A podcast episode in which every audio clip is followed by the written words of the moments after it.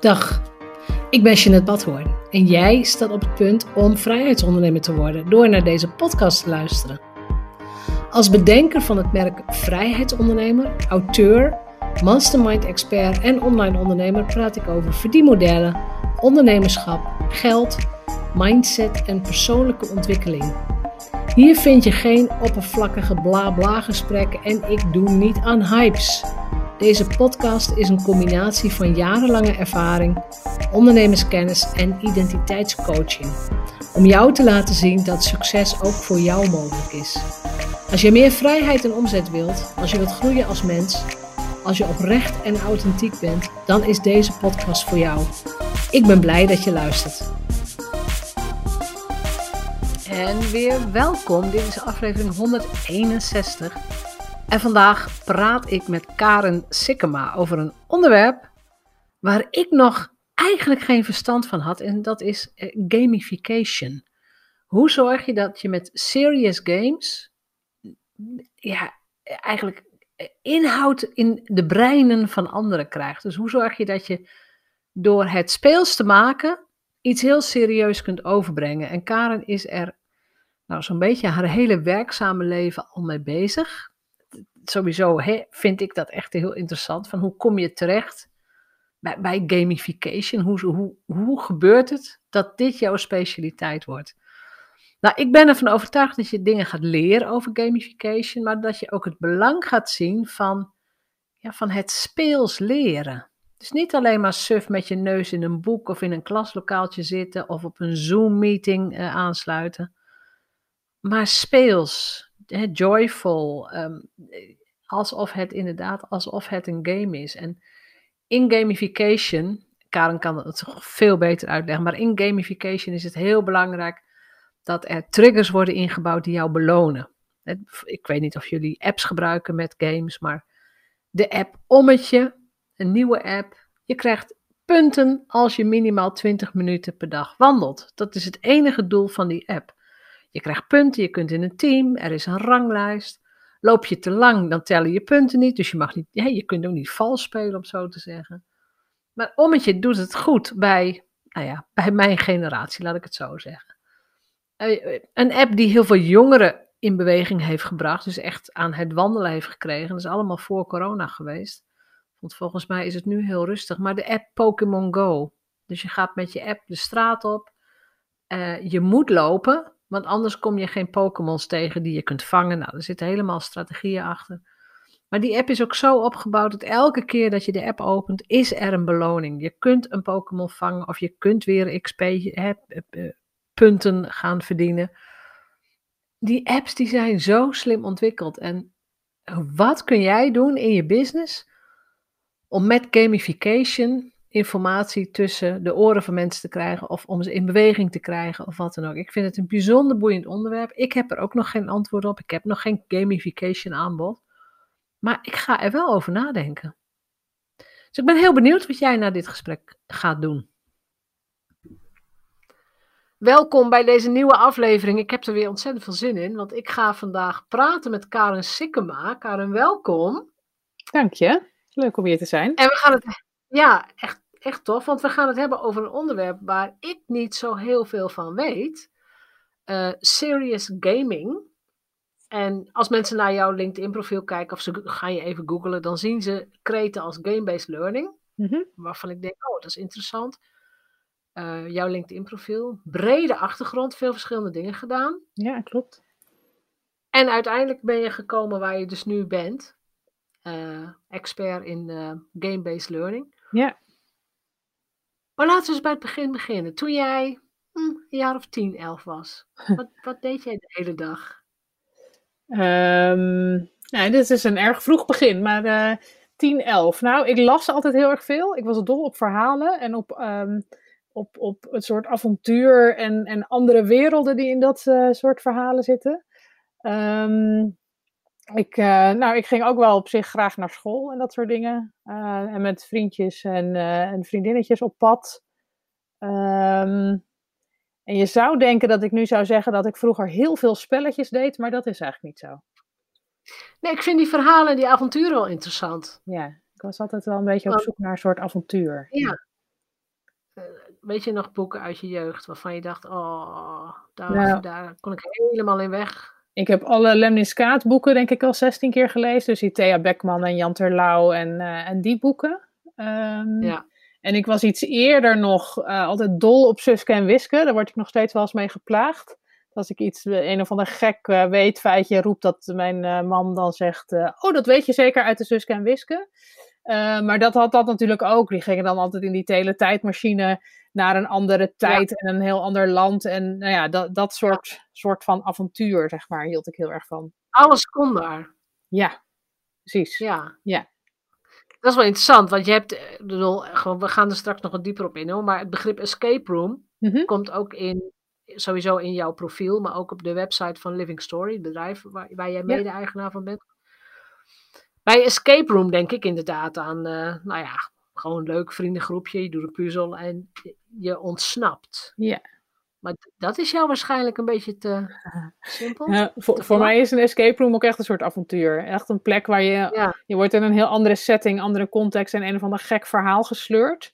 En in een goede escape room passen alle puzzels ook in dat verhaal. Dus heb je echt het gevoel dat je, niet dat je puzzels aan het oplossen bent, maar dat je in een verhaal eh, bent terechtgekomen waar jij dingen moet doen om, ja, om iets op te lossen, zeg maar. Maar dat hoeft dan niet per se, eh, ehm, ja, ja, je, je hebt dan niet het gevoel dat je puzzels maakt, zeg maar. Dat is, dat, Nee. dat als je een goede escape room doet, dan krijg je dat. Nou, ik vond het wel interessant, want ehm, als ik het goed begrijp, jullie zijn begonnen met gewoon escape rooms. En dan heb ik het, weet je, gewoon, zonder dat er Mhm. meteen iets extra's aan, dus een teamuitje, Ja, bijvoorbeeld. En dan zie jij, en waarschijnlijk jouw jouw zakenpartner ook, dan zie je dat er met een team dingen gaan gebeuren. ja. ja Maar- sterker nog, we zijn niet eens begonnen met escape rooms. Want dat is natuurlijk pas iets van de laatste vijf, zes jaar. Maar we zijn 16 jaar geleden al begonnen met Living Story. En toen zijn we begonnen met bedrijfsuitjes. Ehm, dus we maakten spellen voor bedrijfsuitjes. En mijn zakenpartner is ook mijn man. Die is met het bedrijf begonnen. Ehm, en ik werkte toen als consultant bij een eh, adviesbureau. En als, nou ja, als een beetje serieuze consultant ehm, ben je natuurlijk bezig met veranderprocessen. En, en mensen moeten, moeten vaak dingen anders gaan doen dan ze eerst deden. En ik was toen nog Ja. hartstikke jong, dus ik vond dat best wel moeilijk. Eh, dan, dan, ik stond dan voor zo'n groep ehm, en dan moest er iets gebeuren. En dat, nou ja, ik, ik had daar best wel wat eh, moeite mee vaak. Het was een van mijn eerste serieuze banen, dus dat, ik denk dat je ook, als je echt, echt goed bent in dat consultantvak, dan heb je natuurlijk eigenlijk ook veel meer werkervaring en, eh, en andere dingen. Achteraf denk ik dat, heb je dat dan natuurlijk zeker wel nodig. Ehm, dus ik kwam best wel vaak thuis, echt dat ik dacht, nou poeh, ik ben weer, weer door zo'n sessie heen gekomen, zeg maar zo. En mijn man Ja. eh, kwam dan thuis en die had dan met een groep eh, een spel gespeeld als bedrijfsuitje. Dus die kwam altijd soort juichend, stuiterend van de energie dan binnen. en op een gegeven moment dacht ik, eh, jij, ja. ja. precies. En op een gegeven moment dacht Ja. ik, jij doet iets heel goed en ik, en ik niet. En ik weet niet precies wat het is. Maar toen ben ik heel erg op zoek gegaan naar, goh, waar zit dan die energie? Ehm, Ja. En ben ik uiteindelijk overgestapt en mede-eigenaar geworden van dat bedrijf. Ehm, en in de eerste jaren heb ik dus heel veel mensen gezien die een spel aan het spelen waren. Nou ja, gewoon als bedrijfsuitje. En toen op een gegeven moment dacht Ja. ik, ja, maar eh, er zitten best wel veel elementen in die ik voorheen als consultant eigenlijk altijd wilde bereiken. Namelijk dat je op een andere manier gaat communiceren en samenwerken en, en respect voor elkaar en weet ik wat. En, en dat gebeurt hier eigenlijk soms zo soort automatisch. Ehm, dus toen ben ik me heel erg daarin gaan verdiepen van, hey, hoe kan je eigenlijk spel inzetten voor dat soort dingen. Ehm, dus dat was een leuke cool, stap. Ik vind het precies, want eigenlijk is het gewoon heel dat je onbewust bewust gaat worden. Dat je dus, je wist eigenlijk niet dat het gebeurde bij die spellen, je bent het gaan zien. Ja, Zijn, wat voor dingen, bijvoorbeeld in die beginjaren, wat viel, jij, viel jou op? Nou, bij, wat bij ik. eh? Ja, nou, we hebben bijvoorbeeld als een van de eerste spellen die we maakten, hebben we een spel gemaakt eh, waarmee je met GPS-apparaten toen nog, nu zou je dat met je smartphone doen, maar die, waren er toen nog niet, ehm, het bos ingaat om de schat te zoeken. Ehm, en Uh, dat, is niet, niet, dat spel is zeg maar niet lineair, dus je wordt niet van punt A naar B naar C gestuurd, maar er zijn in het, in het bos 18 punten en je krijgt hier en daar wat aanwijzingen en dan zoek je het verder uit, zeg maar. Dus je moet echt heel erg samen met je team kijken van, nou ja, welke kant moeten we nu op en waarom dan? En, en deze heeft de aanwijzing zo geïnterpreteerd en die zo, en dus dat levert best wel veel nou ja, discussie- en samenwerkingsdingen op. Um, en je zag heel vaak dat mensen zo toch een soort begonnen. Zo van, nou, wat moeten we dan doen? Weet je wel? We zijn, waren toch best wel een beetje gewend aan lineair denken. Zo van, nou, we moeten toch naar A. Ja, maar er is geen A. Nou, wat doen we dan? Nou, zo. Um, dus dat je dat in het begin zag je groepen echt vertrekken, een beetje soms in zo'n soort frustratie.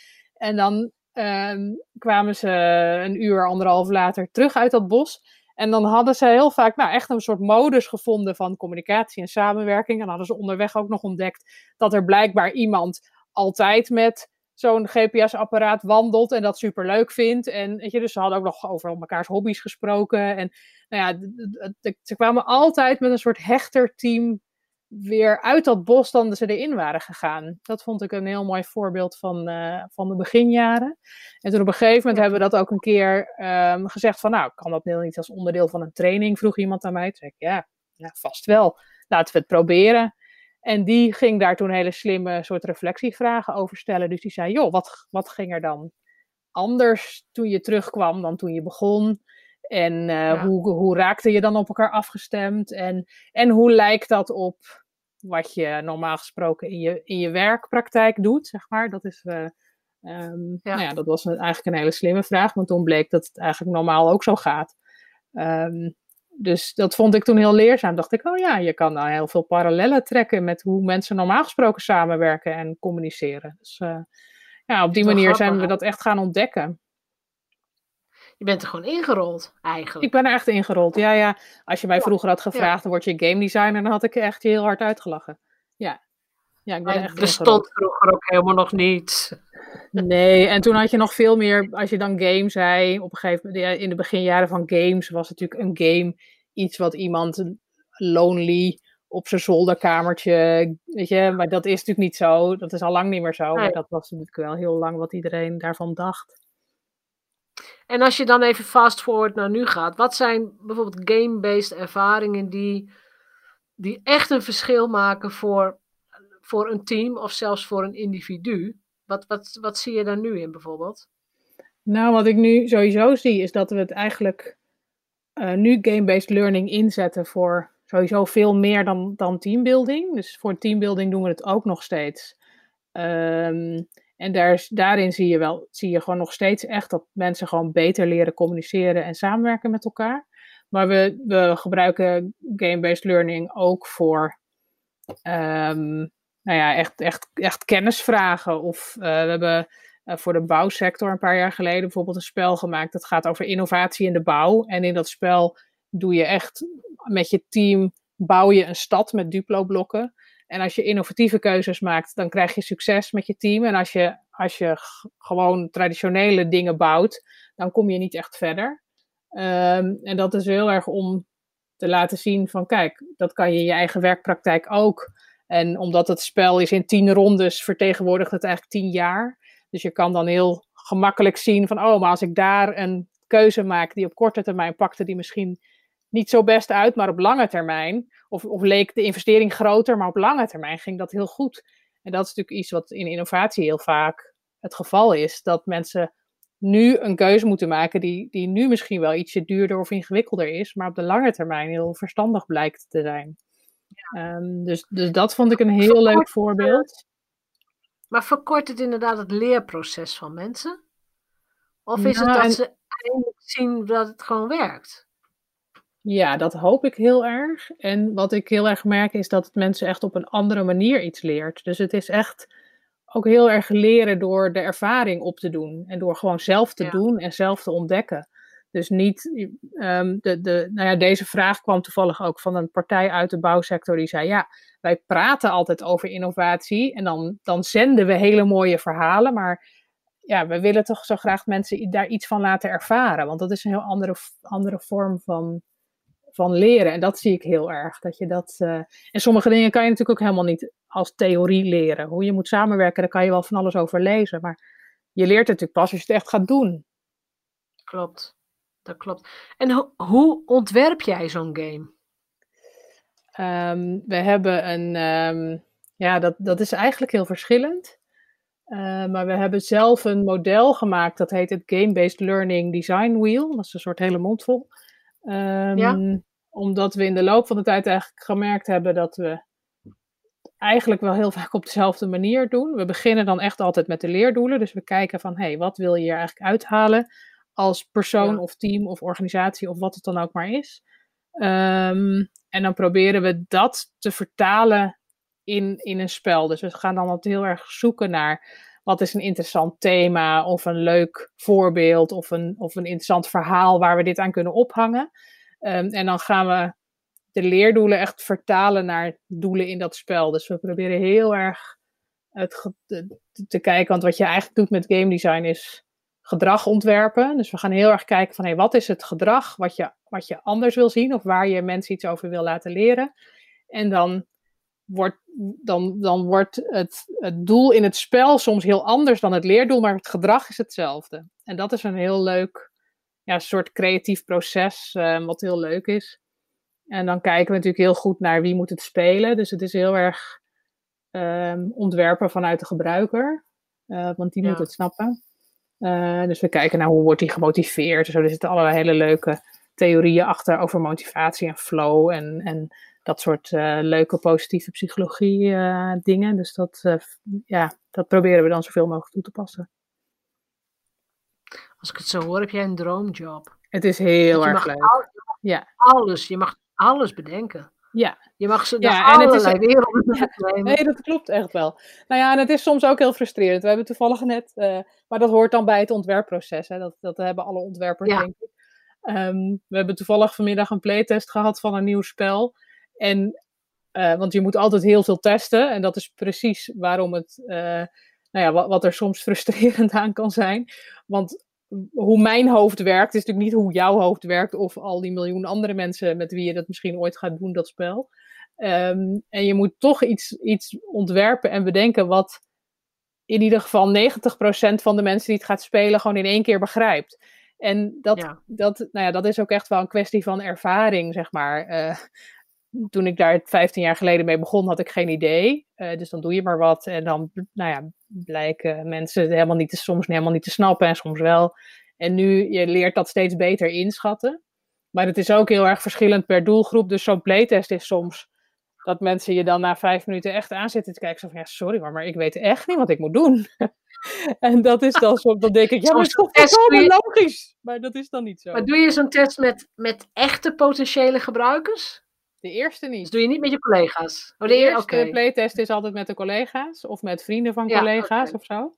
Ja, um, en, ja. nou, en op een gegeven moment denk je, nou oké, okay, hier kan ik wel mijn opdrachtgever uh, aan blootstellen, zeg maar. Dat, uh, ja. ja. ja. Dat lijkt me heel leuk.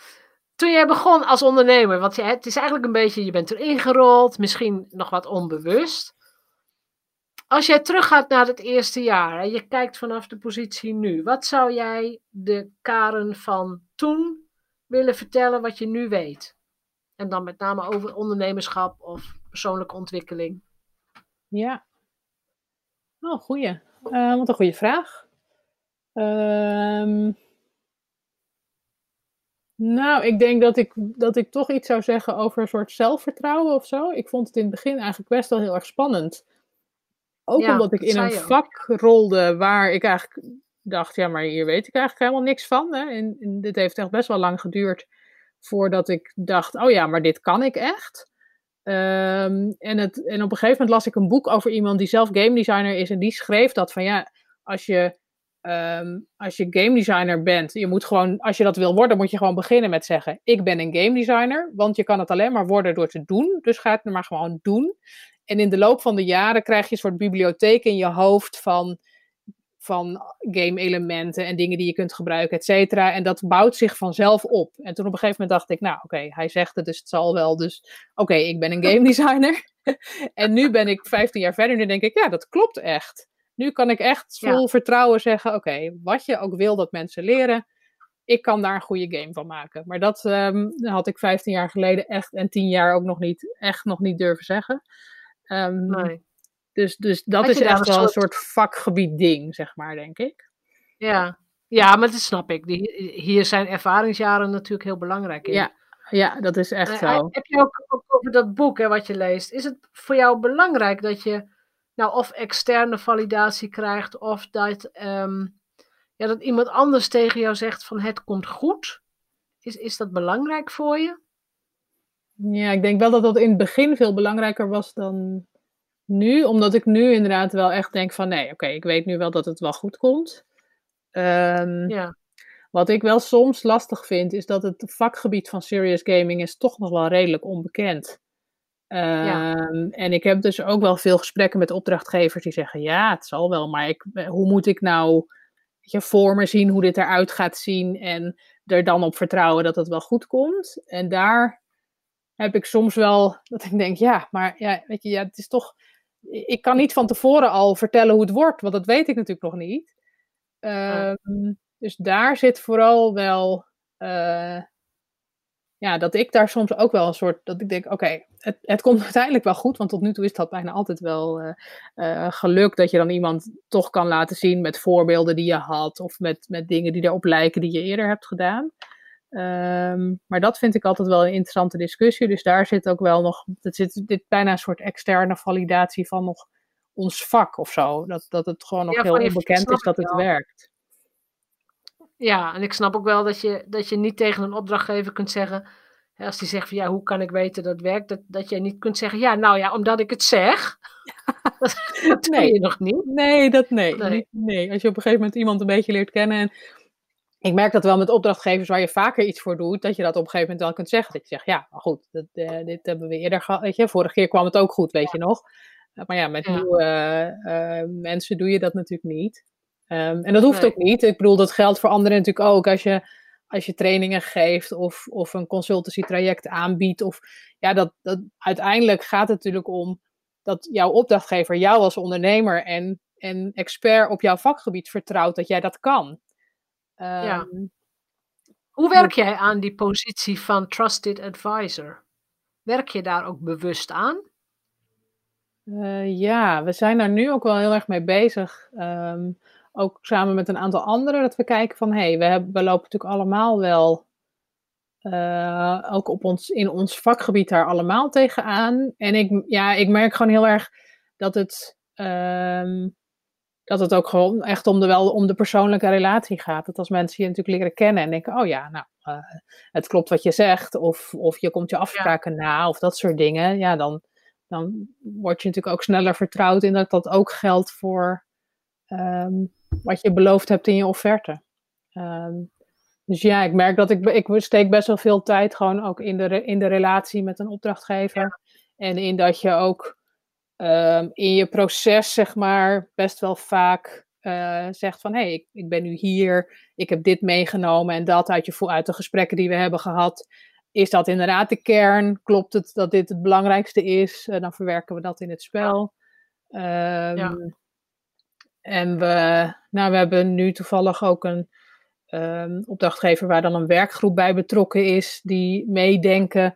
Dus nou, daar ga je dan ook mee kijken van, hé, hey, wat, wat, weet je, wat gaan we daaraan voorleggen? Nou, nu hebben we een spel bedacht in een aantal thema's, ehm, waar, waarvan eigenlijk alle thema's ehm, zouden kunnen passen. Dus dan zeggen we, nou, dan kan de werkgroep kiezen ook wat, welk thema bijvoorbeeld het beste, het meest zal aanspreken bij hun collega's. Uh, en Ja. Dat vind ik heel erg leuk, want het is eigenlijk het leukste om het in een soort co-creatie te doen.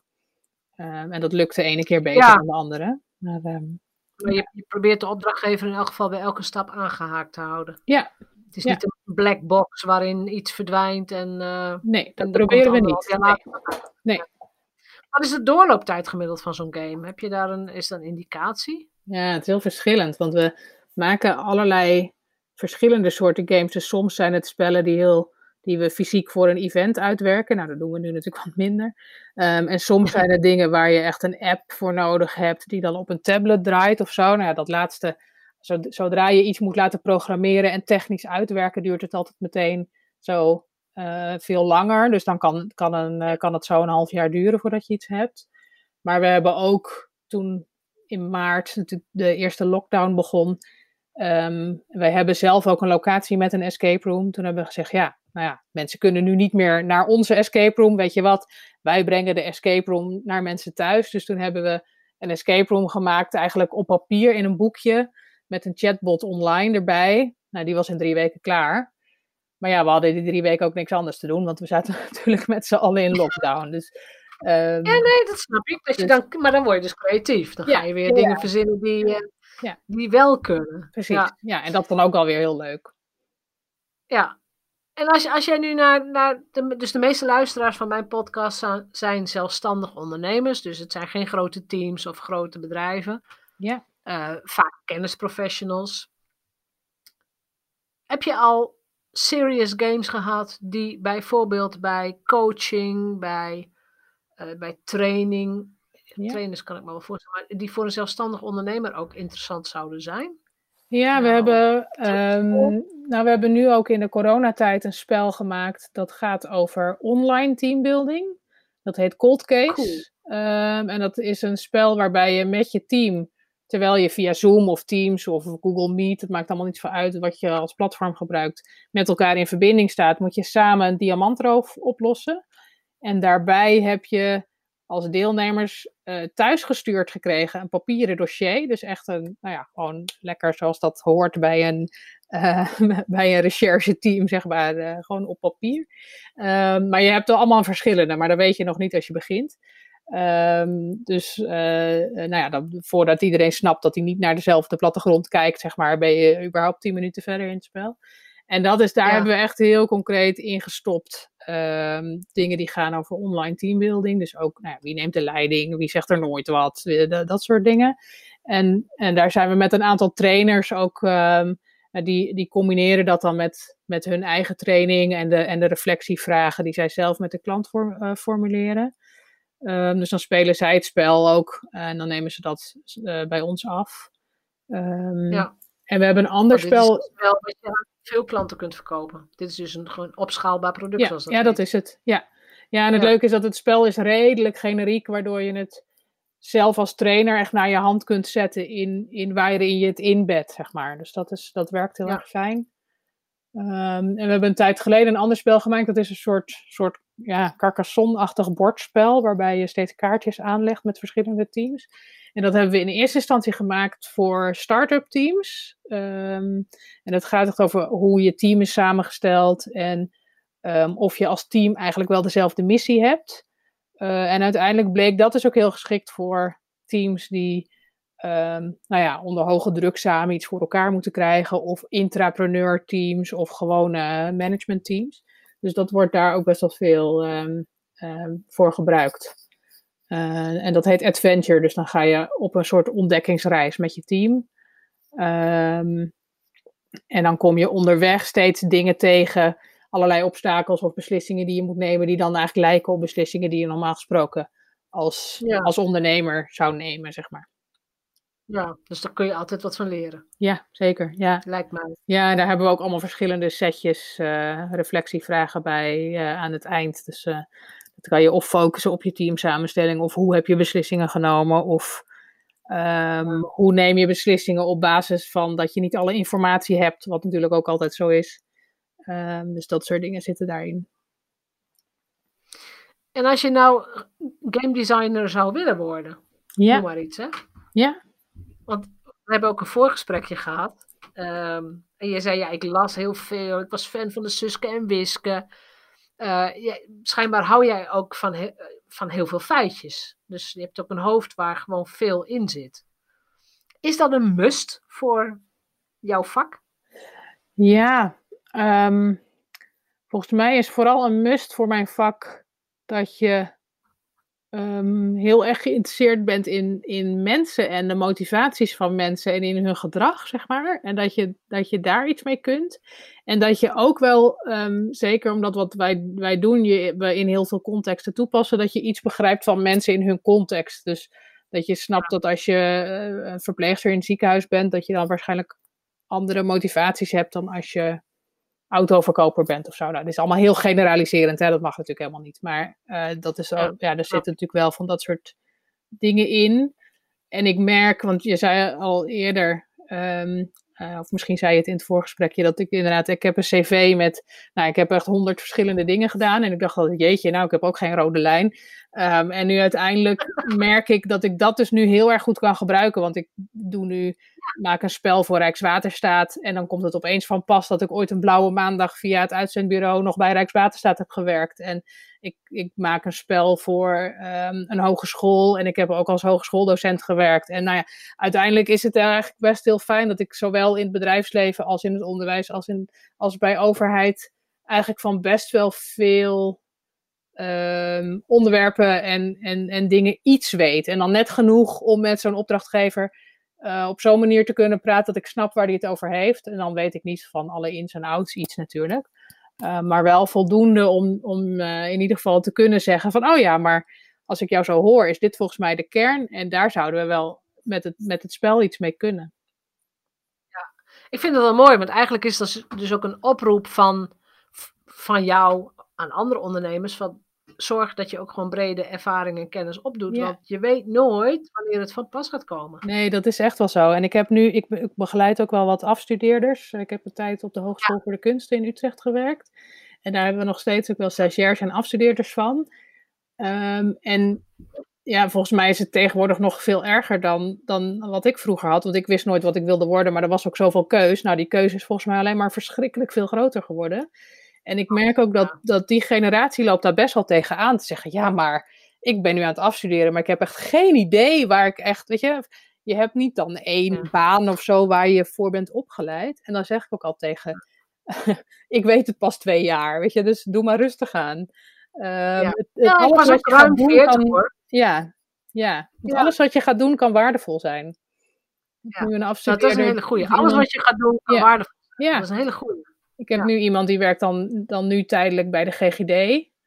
Um, want daar hebben ze natuurlijk nu mensen nodig. Die helpt dan ook bij inplannen van tests en dat soort dingen. En die, ja, dat heeft echt helemaal niks te maken met mijn kunst- en economieopleiding. Maar ja, het is wel, ik weet zeker dat je daar later iets aan hebt.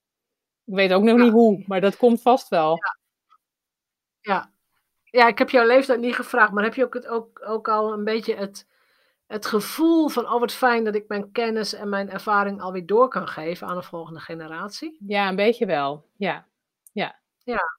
Ja, ik ben nog wel een beetje in de fase dat ik soms denk, jeetje, wat word ik oud? Uh, want ik dacht altijd nog dat ik jong was, maar ik ben ondertussen, dat mag ik durf ik best te zeggen, 42. Dat is al niet meer echt jong. Uh, maar daar moet ik nog een beetje aan wennen, uh, soms. Ah, um, het is een zegen. Het is een zegen om oud te worden. Zo is het. Ja, precies. Ja. Nee, ik heb uh, nu een nou dochter die is nu ongeveer even hoog als ik. Dat is, was een soort confronterend. Er was altijd een heel klein meisje, dacht ik. En opeens is ze ook zo. Dus, um, nou ja. Ja, nou ja, dat, dat is, ik vind het wel mooi van de circle of life in, in dat opzicht. Ja, dat hoort er ook een soort bij. Volgens mij heeft iedereen dat wel. En ondernemerschap. Welke drie belangrijke tips zou je mee willen geven aan mensen die nu in een fase van een onderneming zitten van hmm, het loopt misschien nog niet helemaal zoals ik het wil, ik weet het nog allemaal niet. Wat zijn jouw belangrijk, belangrijkste ondernemerslessen? Hmm, dat het, dat het oké is als het, als het misgaat. Maar dat vind ik zelf ook nog steeds wel een moeilijke. Um, maar dat je, echt, uh, dat je echt niet alles in één keer goed kan doen.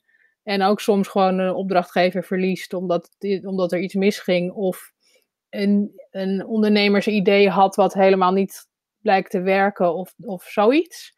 Um, en dat dat dan, oké is, dat je daar wat van leert. Oh, sorry. Wat zeg je dan tegen jezelf? Um, nou, dat, dat je er iets van leert is wel wat, wat mij dan helpt. Dat ik dan denk, oké, nou ik snap nu nog niet waarom dit nuttig was, maar hopelijk komt dat later... Uh, we hebben ooit een, we hebben een start-up uh, uh, gehad en dat is uiteindelijk niet goed gegaan. Uh, dus daar hebben we best wel veel geld op verloren en ook uh, gewoon heel veel frustratie en zo. Dat is gewoon niet goed afgelopen. En op dat moment nou, zit je natuurlijk in zak en as en is dat heel, heel akelig. En toen zijn we uiteindelijk een paar jaar geleden hier in Baren onze tweede onderneming gestart. Dus naast Living Story hebben we dan een bedrijf waarin we escape room runnen en een horecagelegenheid hebben. En toen zeiden we, oh maar wacht, de, de, vorige keer hebben we eigenlijk dit en dit en dit geleerd. En dan moeten we dit nu zo anders doen en dit beter van tevoren bedenken. En ja, uiteindelijk um, hebben we er heel veel van geleerd. Um, ja. Dus is, ja, soms... eigenlijk is het rijkdom als dingen misgaan. Ja, eigenlijk wel. Maar, maar nogmaals, ja, ik vind dat ook nog steeds wel echt heel lastig hoor. Want je wil natuurlijk gewoon alles uh, um, natuurlijk wel goed doen. Zeker voor een opdrachtgever. Um, je zei drie dingen, hè? Dus dan was ik nu nog maar bij één zeker. um, nou, zeker als je in je eentje werkt, merkte ik dat dat had ik, uh, heb ik nooit echt gehad, omdat we natuurlijk altijd met z'n tweeën het bedrijf hadden. Maar ik merk wel dat ik ook wel vaak behoefte heb gewoon om eens te sparren met heel iemand anders. Dus dat je echt wel op zoek moet blijven gaan naar andere mensen die je, die je helpen om, uh, om vooruit te komen. Of gewoon eens even stoom af te blazen of dat soort dingen. Dat vond ik wel. Zoek je mensen uit het veld of zoek je ook mensen van buiten? Of heb je een coach? Of hoe doe jij dat? Ja, ik heb. Um, nou, ik heb bijvoorbeeld hier in, in Baren ben ik, uh, ben ik lid van het uh, ondernemersnetwerk. Um, dat vind ik heel erg leuk. Dus dat zijn altijd netwerkbijeenkomsten. Um, en daar zit ook een soort intervisiegroepje bij waar ik in zit. Um, die is gestart net nou, een tijdje voor de corona. Eigenlijk als een soort, met een soort skill-up uh, behoefte. Uh, maar toen werd het corona, dus toen werd het ook een soort bijna lotgenoten contactgroep. Maar dat vond ik super fijn. Want dat je dan hoort dat dan gewoon iedereen wakker ligt van, van hoe het met het bedrijf gaat en dat soort dingen. Ja dat, ja, dat gun je natuurlijk de anderen ook niet. Maar het is wel prettig om, uh, uh, om te horen dat anderen hetzelfde ervaren als jij. Um, Vind ik ook een hele goede. Ja, goeie en tip. ik heb zelf nooit een coach gehad, maar dat, ja, ik hoor van anderen ook wel daar hele goede verhalen over. Um, en toevallig is mijn zus ook ondernemer, dus daar, uh, daar, daar wissel ik ook heel veel mee uit. Want dat helpt natuurlijk heel, ja, dat je gewoon dezelfde ervaringen hebt. Dat vind ik heel, um, heel leuk en dat praat natuurlijk heel makkelijk, omdat je elkaar heel goed kent. En vertrouwd. Ja, ja, dat is heel fijn. Ja, dus uh, dat. Ja. Dus de eerste is, uh, nou ja, eigenlijk is het gewoon durf fouten te maken, want uiteindelijk is dat dus goud waard. Ja. En dan zeg ik het even in mijn woorden. En de tweede is, uh, praat over je bedrijf met mensen die je kunt vertrouwen. Dus ja. zoek sparringpartners op, zoek een netwerk, zoek ondersteuning. Ja. Blijf er niet alleen lopen als, je, als er dingen mis zijn ja. of gaan. Ja, en ik heb ook nog wel een derde. Ja, precies. dat wou ik ook. Zeg het eens. Ja, nou, um, wat ook belangrijk is, dat je, maar dat, dat, um, dat relateert ook wel een beetje aan het tweede, maar dat je, je, ik merk dat je heel vaak de neiging hebt om natuurlijk heel erg in de waan van de dag de hele tijd maar door te rennen. En te denken, oh ja, maar, maar die opdrachtgever nog en daar iets nieuws en, en zo dat soort dingen. En dat het ook echt wel belangrijk is om met enige regelmaat stil te staan en te kijken van, hé, hey, wat, waar doe ik het nou eigenlijk voor? En wat is onze soort van why? En wat voor soort strategie? Waar moet het eigenlijk naartoe? Moet ik wel tegen al die opdrachtgevers ja zeggen of moet het soms niet? Dat je dat soort, soort reflectie op wat je doet en waarom, omdat toch wel, ik heb heel erg gemerkt dat je natuurlijk als zelfstandig ondernemer moet het ook echt uit jouzelf komen, zeg maar, wat je, mm-hmm. wat je doet. Dus moet je er wel ook echt steeds blij van blijven worden. Niet dat je dan 100% altijd maar blij bent, maar het, het, het, je moet wel um, genoeg uh, energie eruit halen. Altijd weer. Ja, klopt. Ja, zo, zo, dat zeg ik ook. Inderdaad, jouw business moet jou dienen. Jij moet er inderdaad ja. blij van worden. Je moet je moet een fijne leven hebben door je business. Ja, ja want anders uh, kan je het gewoon niet volhouden. Dat is niet vol. Dan ga je onderuit een ja. uh, burn-out en toestanden. Dat, ja. dat, willen we allemaal niet. Maar bouw jij reflectietijd in? Neem je bewust weken vrij? Of ga je wel eens naar een hutje op de hei? Of, of nou ja. Ja, nou we hebben toevallig um, afgelopen half jaar met het, um, met het team heel erg gedaan. Het, nou, het is echt tijd voor weer eens uh, kijken waar doen we het eigenlijk voor met z'n allen. Um, we zijn ook een Hoe beetje. groot is het team nu? We zijn nu met z'n zessen. Ah, en we zijn ook in het afgelopen jaar wat gegroeid. Dus dan op een gegeven moment is het ook belangrijk om dan dat met z'n allen te doen. Want dan is het natuurlijk ja. niet alleen maar mijn uh, visie meer waar het om gaat. Ja. Um, en ik ben uh, uh, toevallig in november tien dagen in mijn eentje naar een eiland gegaan. Maar dat is ook omdat ik ben een boek aan het schrijven over game-based learning. Um, Love it, goed zo. Ja, echt heel leuk. Uh, dus ik was, werd me helemaal weer ondergedompeld echt in het vak en alle literatuur en dat soort dingen. Maar dat werkte ook wel als een soort reflectie daarop. Dat ik dacht, oh ja, maar zie je, ik word hier echt heel blij van. Van al deze leuke dingen die ik lees. Dus dat was ook echt een soort bevestiging van ja, dat het gewoon klopt wat we met het bedrijf uh, doen. En uh, dat dat echt onze passie is. Ja, tof. Dat vind ik, dat vind ik heel waardevol. Inderdaad, dat je zegt van sowieso reflectie. Maar dat je ook gewoon de vrijheid neemt om nou ja, tien dagen naar een eiland te gaan. En dan maar te schrijven, te lopen, voor jezelf te koken. Ja, ja je moet er wel echt... Het echt... Ja, het was echt heel fijn. Maar je moet dat, moet dat wel ruim van tevoren plannen. tien dagen weg is echt wel een soort uh, aanslag. Maar uh, uiteindelijk um, is het goed gegaan. Ja. Uiteindelijk is het goed gegaan. Wil je nog iets toevoegen? Want we zijn uh, door de tijd. Wil je nog iets toevoegen aan de luisteraars? De, de, naam van de podcast is overigens Vrijheidsondernemer. De Vrijheidsondernemer Show. Voel jij jezelf vrijheidsondernemer? Ja, ja, want ik denk dat. We, Ja, zeker. Ja, ik vind sowieso dat het ondernemerschap levert natuurlijk soms uh, wel echt een heleboel verantwoordelijkheid en gedoe op, maar ook heel veel vrijheid. En, en voor mij ook echt wel dat avontuur waar ik, uh, waar ik vroeger al zo dol op was. Dus, dat, uh, dus ja, ik vind dat wel, wel passend. Um, en nee, ik kan natuurlijk nog 3,5 uur doorpraten, maar ik, dat, dat, snap ik dat dat niet in de tijd past. Nee, we hebben, we hebben, goede tips gehad, maar misschien had je nog een laatste. Van, oh, dit is toch wel iets wat ik mensen mee wil geven. Maar, nee, um, nou wel dat als je geïnteresseerd bent in dat vakgebied van serious gaming, dat, je, dat het goed is om gewoon wat dingen te gaan doen. Gaan uitproberen, spelletjes doen. Ja. Um, ja. ja, spelen en zelf ervaren is dan in ieder geval het meest. Uh, nuttig. Ja. Als ze meer van jou willen weten, sowieso, je staat op LinkedIn als Karen Sikkema. Zeker. Livingstory.nl is de site waar jullie de games ontwikkelen. Ja. En dan heb je nog de Wintertuin. Ja. Wintertuin in Paard. Ja, waar en dat is... bedrijven of teams kunnen spelen. Maar goed, dat is nu even... Ja, nu even niet, maar hopelijk uh, op een gegeven moment weer wel. Ja. Ja, en dat is dan wintertuinexperience.nl. Ja, tof. Mag ik jou bedanken voor dit inkijkje in jouw wereld? Ja, ja en jij ook heel erg bedankt. Het is echt uh, heel erg bedankt voor de uitnodiging. Erg leuk. Ik vond het heel interessant. Dankjewel. Ja, graag gedaan. Dank je.